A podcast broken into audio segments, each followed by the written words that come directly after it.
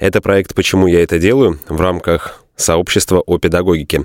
С вами Андрей Костолев и Екатерина Покатаева. Мы говорим о педагогах, учениках, родителях и вообще всех аспектах образовательного процесса.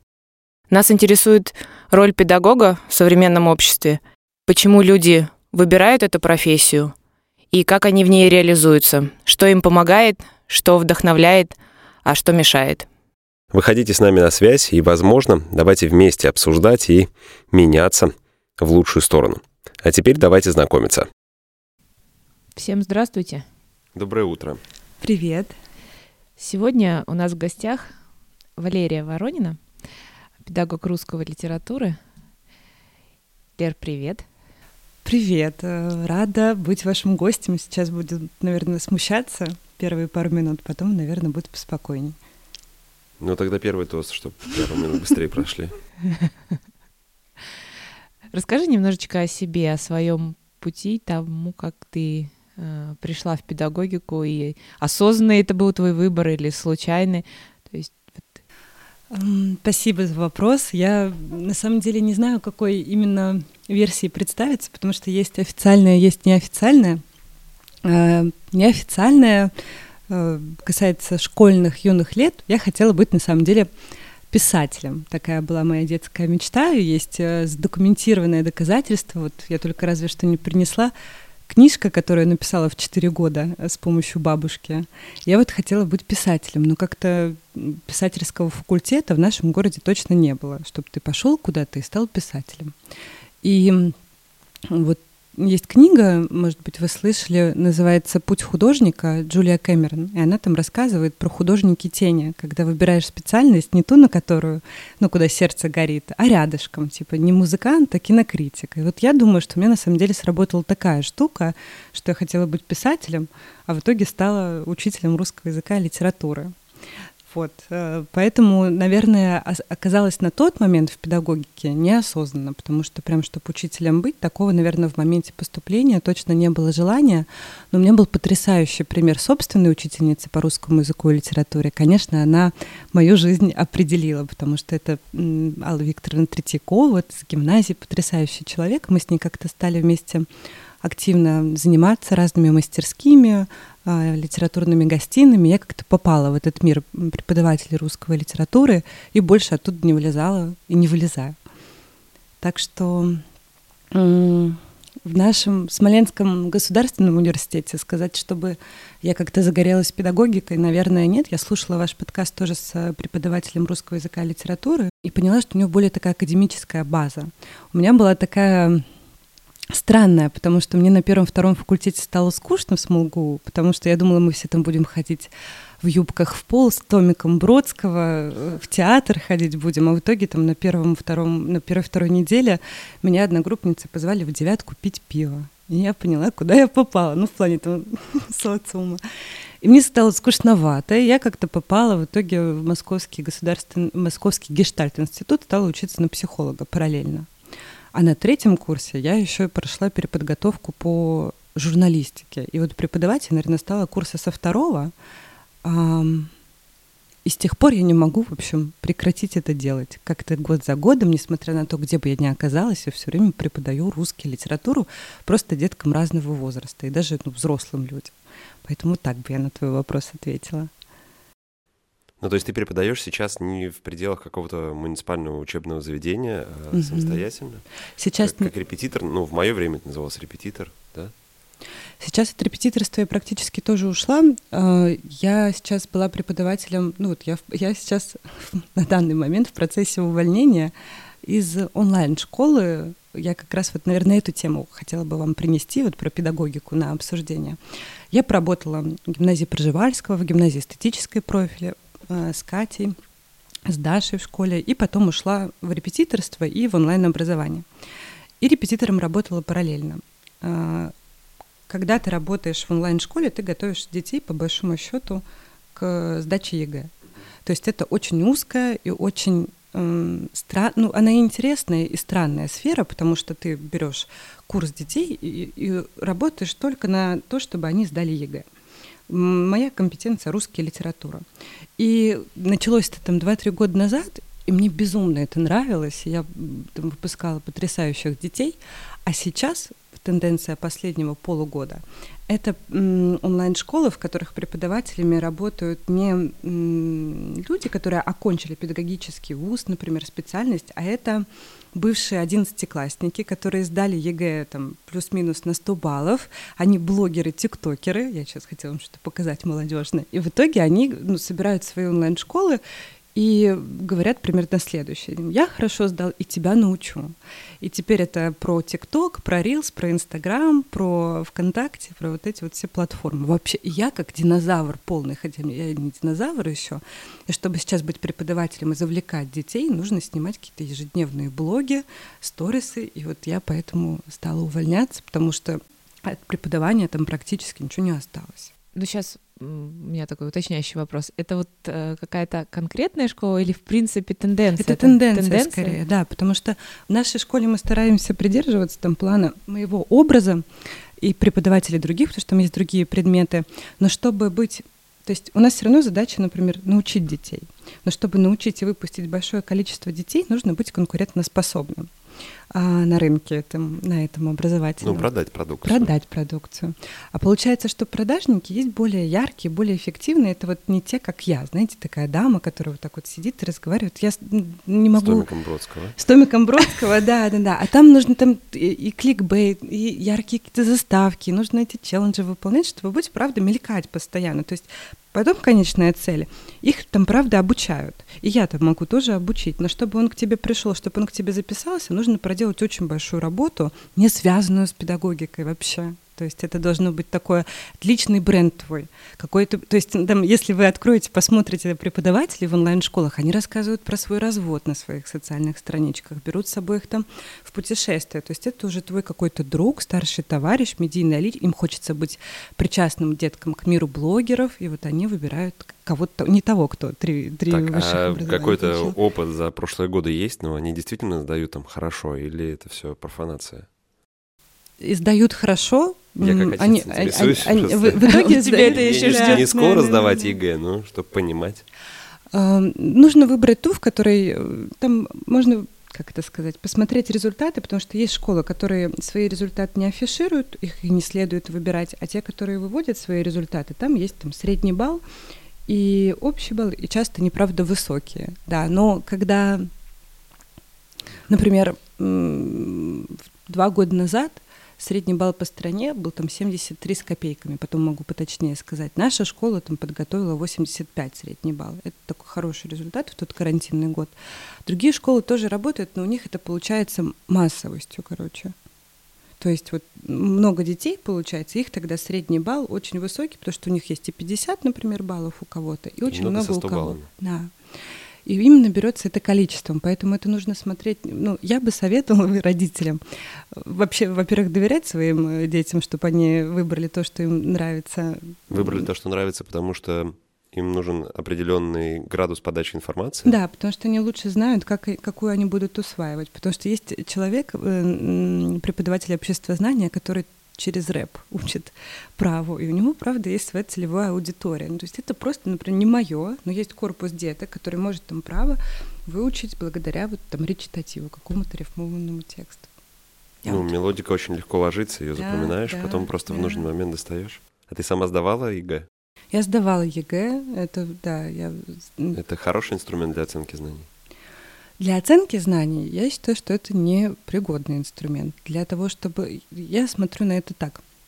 Я знаю точно, что по опыту своих детей Э, что это классный инструмент э, поступить куда-то в другой город на несколько специальностей, потому что среди моих учеников есть детки, которые в деревне под Козельском в школе там из трех у них почему-то там есть интернет доступ к э, почему? Ничего себе сейчас просто растоптала там Ростелеком который ведет в ну, дом интернет и Илона Маска.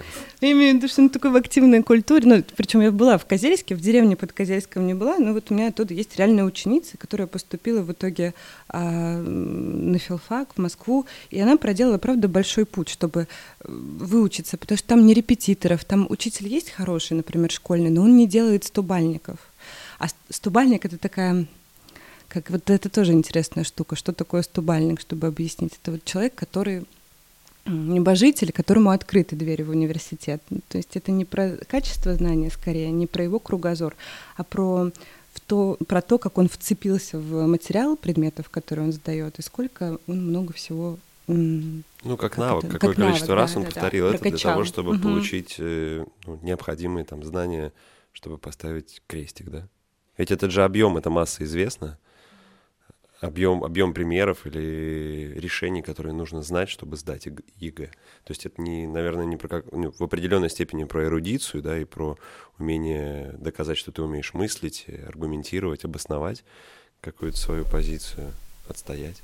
В этом плане я про другие предметы сказать ничего не могу, но вот русский с литературой — это история удивительная. Я воюю со всеми, кто со мной в эту полемику вступает, потому что Э, например, ЕГЭ по русскому языку на 100 баллов сдать очень легко, потому что там есть вот минимум вещей, которые, минимум не в плане мало, кодификатор. В нем перечислены единицы, которые нужны для сдачи, от ударения до правил по запятых. И там есть 27 задание, это сочинение. Ты читаешь текст, анализируешь его, выявляешь авторскую позицию, там, смысловые части, связь между примерами и так далее.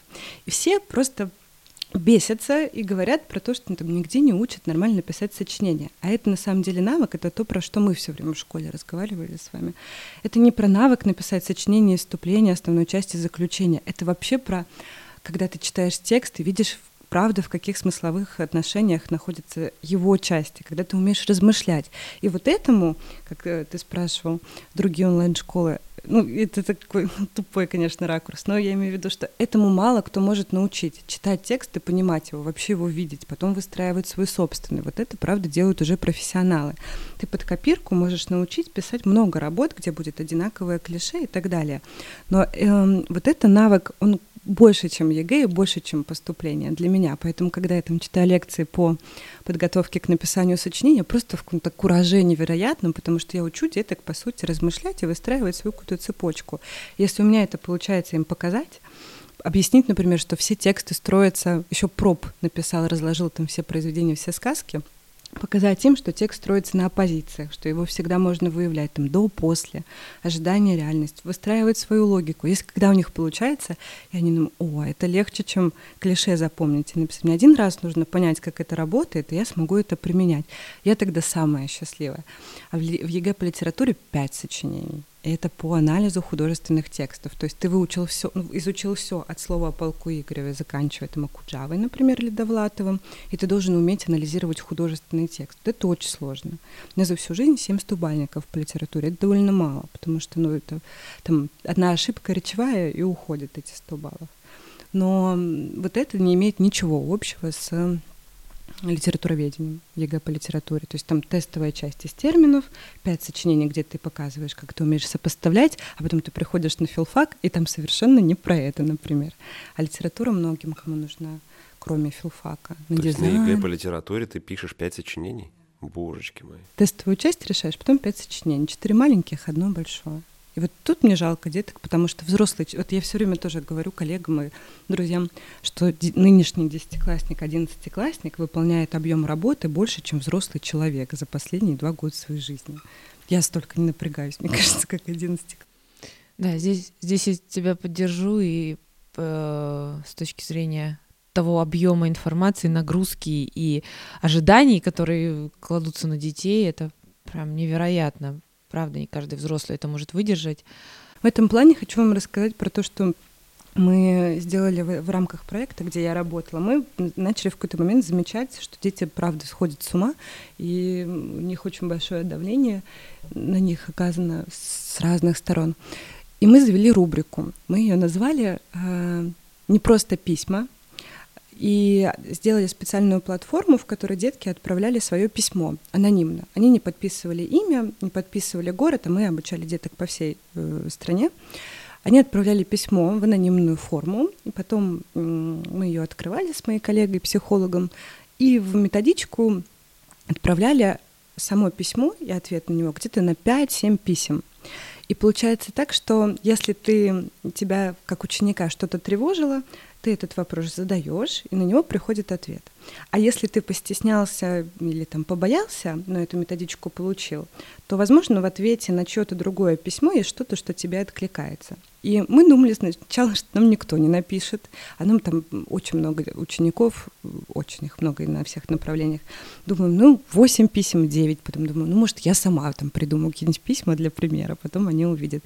В итоге в первую там ночь было 35, потом 89, потом 100, 200 и больше, больше, больше. Мы сидели с моей коллегой, уже просто разгребали ответы на эти вопросы, они какое-то такое человеческое спасибо сказали, потому что сейчас все говорят про терапию, про психологию, но на самом деле у школьников нет доступа ни финансового, ни, скорее всего, административного, пойти вот так вот к психологу на личную терапию, ходить каждую неделю.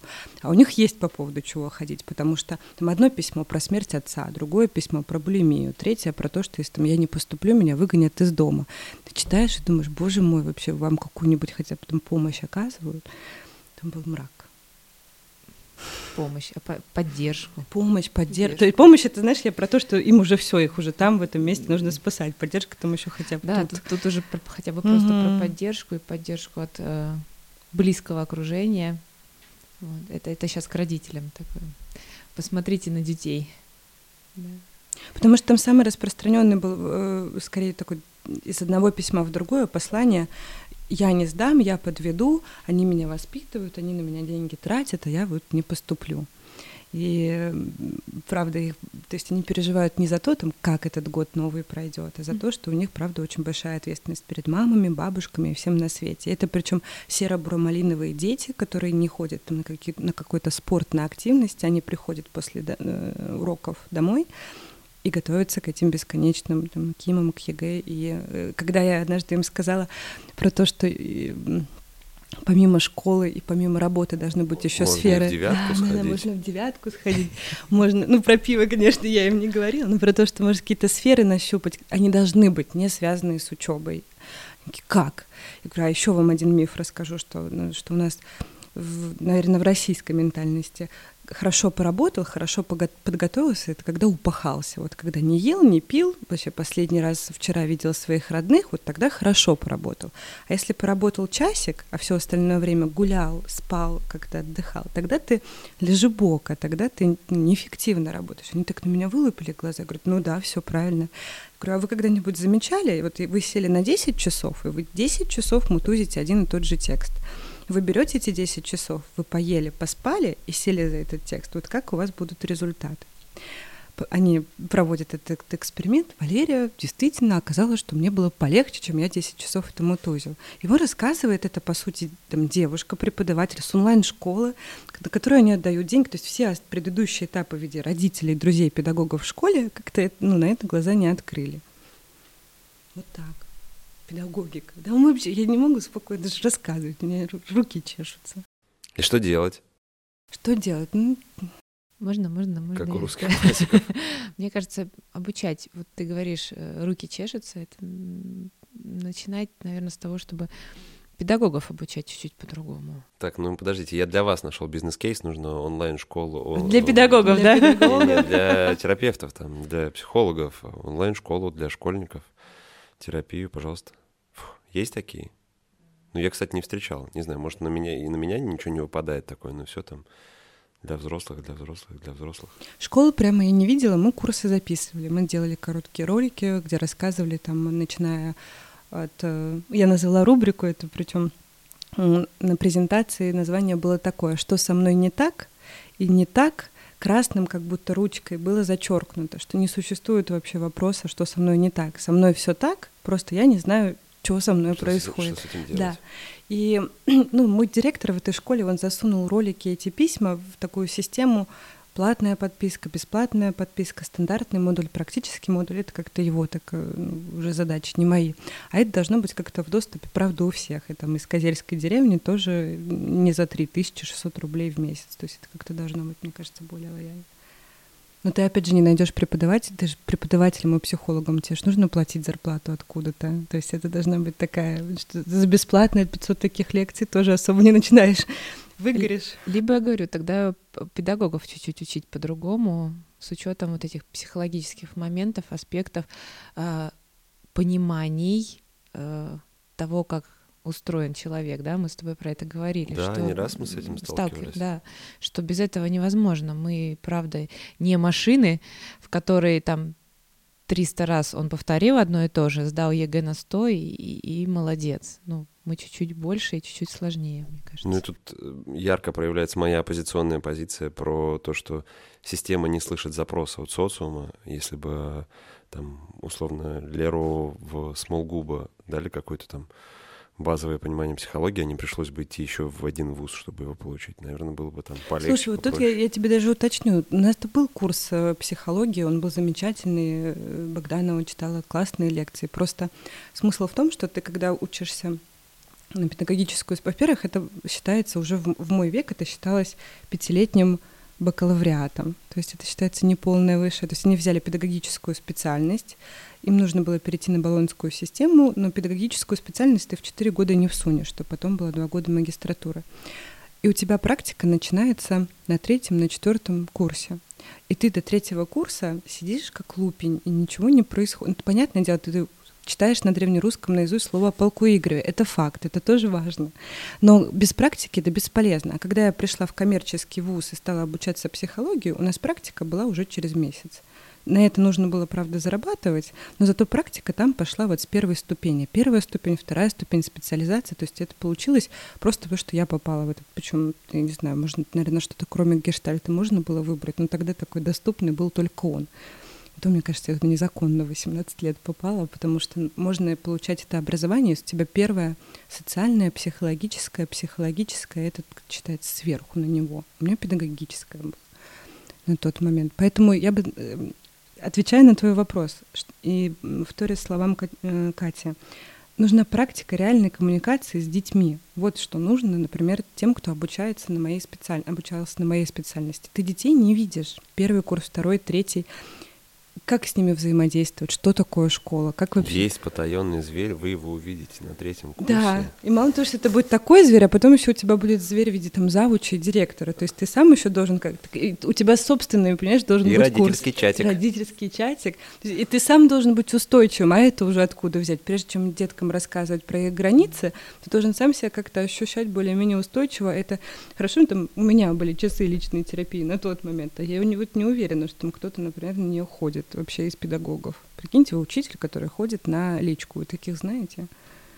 Я по пальцам знаю. Ну, это вот это, это еще один кейс, который у меня в голове, да, что сейчас э, есть э, запрос у меня, по крайней мере, я этому искренне радуюсь, есть от пары педагогов, которые мне написали и попросили какого-то помощи, совета, и, и что им делать, и, и как. То есть э, где-то осознанность приходит до каких-то mm-hmm. педагогов, да, но, наверное, нужно идти с другого боку, то есть учить этому педагогов изначально, а не чтобы они через какой-то свой горький опыт, шишки и все остальное приходили да. к пониманию. Или чтобы они знали, что есть такая опция, да, и можно воспользоваться. Ну, я считаю, что образование, медицина, там, культура — это такие вещи, которые должны быть там в зоне ответственности государства и системы, а не только там оборона и э, мифические полеты в космос. Ну, то есть это люди гораздо важнее. Как-то муж показал, что Тиньков выпустил эм, поддержку от эмоционального выгорания, курсы. Просто Тиньков выпустил, там можно за м, любое пожертвование от рубля до высшей границы закинуть, они тебе пришлют материалы. Мы едем в машине, я говорю, почему такого нет в доступе вообще для других людей? Ну, то есть я в жизни на этот Тиньков бы не вышла, а раз это существует, раз это можно оформить, это можно сделать и для тех же педагогов, и давать это вместе, не знаю, с тем же самым концертом конспектом по слову о полку Игореве. Сделал конспект по произведению, э, сделал какое-то упражнение насчет себя, посмотрел, в каком ты состоянии. Потому что вот это вот, как я себя чувствую, это вопрос, которому люди не задаются, ну, не, не задаются вообще на ежедневной основе. И неважно, сколько им лет, сколько им лет, 25, 55 и так далее. И здесь, да, это крайне важно, потому что когда ты не понимаешь, в каком ты состоянии, и ты идешь к детям. Э, ну, для меня это крайне безответственная такая история. То есть ты как педагог ну, должен, наверное, осознавать, что происходит с тобой, и в ресурсе ты не в ресурсе, пускай как избито это не звучит, но если ты убит растоптан и не можешь найти в себе силы просто существовать или жить, то как ты вообще чему-то можешь тогда обучать и вдохновлять детей? Так, и что, педагогика это твое? Э, это мое однозначно, но я придумала такую как-то для каких-то баннеров, для афиш одно выражение «учу учиться», и потом мы с Катей в этом плане как-то совпали. Я у нее это, например, где-то увидела. И мне кажется, что я учу даже не столько русскому языку и литературе, сколько способу добычи информации. Потому что я думаю, в целом педагогика, она больше про это, не про формулу какую-то и не про жанр, вот там, э, «Медный всадник» — это петербургская повесть и поэма. Хорошо. И что мне с этим дальше делать, да? А вот про поиск информации, переработку и потом как ее транслировать. Я вот этому люблю учить. И это точно мое. Единственное, что я пока размышляю о том, что мне правда страшно, я пока не вижу себя в общеобразовательной школе. То есть я вот каждый год мы созваниваемся с моей учительницей по русскому языку из гимназии, она меня каждый раз спрашивает, есть ли у меня дети. Получив отрицательный ответ, говорит, ну тогда приходи. Я говорю, хорошо. Спрашиваю, а на какие классы? Она говорит, на шестой, на седьмой. А я начинаю уже, мне уже страшно. Я говорю, а сколько их? Она говорит, ну 28, 32, 35. Я говорю, ну нет, пожалуй, потому что я не, вот как ты говоришь про ответственность, я на себя такую ответственность не возьму то, что я не смогу для 32-35 детей быть эффективной, тем более для семиклассников. Тем более в формате 45 минут и там да. 3, 3 по 45 в неделю. Да. Даже если это просто русский язык, просто так нельзя сказать, даже если это русский язык, мою любимая литература, то я на них, правда, смогу воздействовать только криком. Я выгляжу как 15-летняя, а я смогу на них только криком воздействовать, а в такого человека я не хочу превращаться. И пока не знаю, каково, какое место вообще такого человека, как я, потому что репетиторство, наверное, онлайн-школы это довольно мало, как частная практика. Но в заключение хочу сказать, на меня, например, недавно вышел фонд «Дети наши». У них сейчас есть программа обучения навыкам детей. И они выходят на преподавателей, заключают с ними контракт, договор и работают. И ко мне несколько деток-сирот э, отправили, я пока вот, например, в этой, в этой части работаю, с ними занимаюсь. То есть в целом э, педагогика моя, единственное, что через год какой-то будет облик, онлайн-школа, методист, какой-то суперпсихолог, психолог для преподавателей или еще что-нибудь. Вот тут пока не знаю, не загадываю, но это точно мое. Да. А с теневой ролью что писать, когда мы вернемся к писательству и драматургии? Каждый год я про это думаю. Я представляю, что через 10 лет я буду жить в каком-нибудь доме с двумя собаками и писать книгу. Но не, сейчас, но не сейчас. Сейчас пока я живенькая, всех научу, а потом что... А потом об этом всем напишу, наверное. Вот так будет про это преподавание. Ну вот. Ну потом же будет поздно, нужно сейчас. Боюсь. Вот на- надо будет перечитать. Я берусь за Кэмерон, берусь за эти ее практики, и каждый раз думаю, сейчас все это раскроется, откроется, но пока не довожу. Я сейчас пока отложила эту идею и буду учиться собирать букеты. Мне подарили на день рождения курс по флористике. Думаю, вот что-то не связанное с буквами, э, словами, э, с цветами и цветом. Ну, надо выбрать кафешку, в которой ты будешь сидеть и писать, как Джоан Роулинг.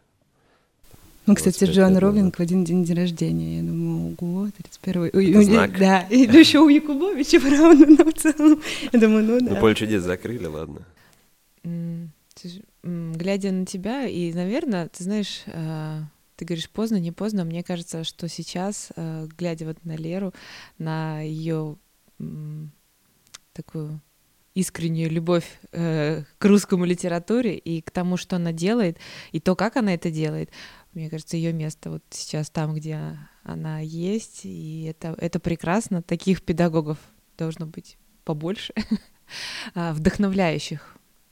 А. Педагогов одновременно получающих два высших образования должно быть побольше. Да, да, да. да. А, мой вопрос от тебя, что вдохновляет вот в этой э, всей истории, что Э, помогает двигаться дальше, ну, то есть то, почему ты это делаешь? Я думала про это, когда собиралась к вам, и, честно говоря, мы тоже разговаривали где-то недельки две назад с мужем, и он меня спросил, у тебя вот есть какая-то цель, э, когда ты просыпаешься, которая у тебя из дня в день есть? Он какую-то книгу... А, я ему подарила, но только она оказалась ерундой. «Магия утра». Я думала, что это какая-то хорошая книга, ну, в плане новая там будет информация. Там для нас новой информации не оказалось, но он со мной завел разговор про эту цель. И он меня спрашивает, у тебя есть? Я говорю, ну да, и спокойно там хлоп я доедаю. Говорю, есть. Он говорит, какая? Я говорю, слушай, я так, на такой профессии работаю, таким человеком, что каждый день у меня получается самой становится чуть-чуть получше, и мир вокруг получше делать, чуть-чуть изменять. Он такой, это ты сейчас где прочитала, откуда ты это взяла? Ну, что это настолько чеканно звучит, как-то кинематографично, что он даже не поверил, что это ну, как-то мое кредо жизненное. А это по факту так. Ну, то есть если я кому-то помогаю куда-то поступить, или посмотреть, даже вот если мы берем такую прям прикладную цель, поступить из Козельска в Москву, или там в их город мечты, в Петербург, или там понять, кто такой Пушкин и почему э, Евгений Онегин это прекрасно, или консультирую, я помогаю чуть-чуть сбавить напряжение, так я, получается, делаю жизнь людей чуть-чуть сноснее. А сама я от этого очень сильно питаюсь, потому что мне кажется, я буду так всегда выглядеть до конца жизни, вот, э, потому что мне кажется, что это каждый год мне дает каких-то реально жизненных сил. Я не знаю. Походу, да, но только я не кровь чью-то бью, а просто общаюсь э, с этим большим корпусом от семилеток до э, выпускников. И мне кажется, оставаясь с ними вот в одном контексте, можно сделать так, чтобы твои мозги не запрели, то, что даже, например, я читаю им лекции про выбор профессии. Мы открываем с ними атлас от Сколково. И там такие слова, я уже их прошу мне рассказать, что такое там NFT, всякие картинки, которые они где-то продают, ищут, киберспорт, киберодежда для героев. Я уже, правда, динозавр, они меня уже чему-то учат. И я думаю, что мы так еще с ними поработаем. Вот в чем вдохновение. Постоянном давлении нейронной сети получения новых знаний. Поэтому два образования параллельно минимум, и... и... Сказала, минимум сказала Катя, доставай свой пятый диплом. Ну, у меня ну, пока да. три, подожди. Я всегда говорю, что это еще не, не, не конец. Поэтому... Мне остается только поблагодарить за прекрасное зимнее снежное утро, солнечное, и тебя за твой,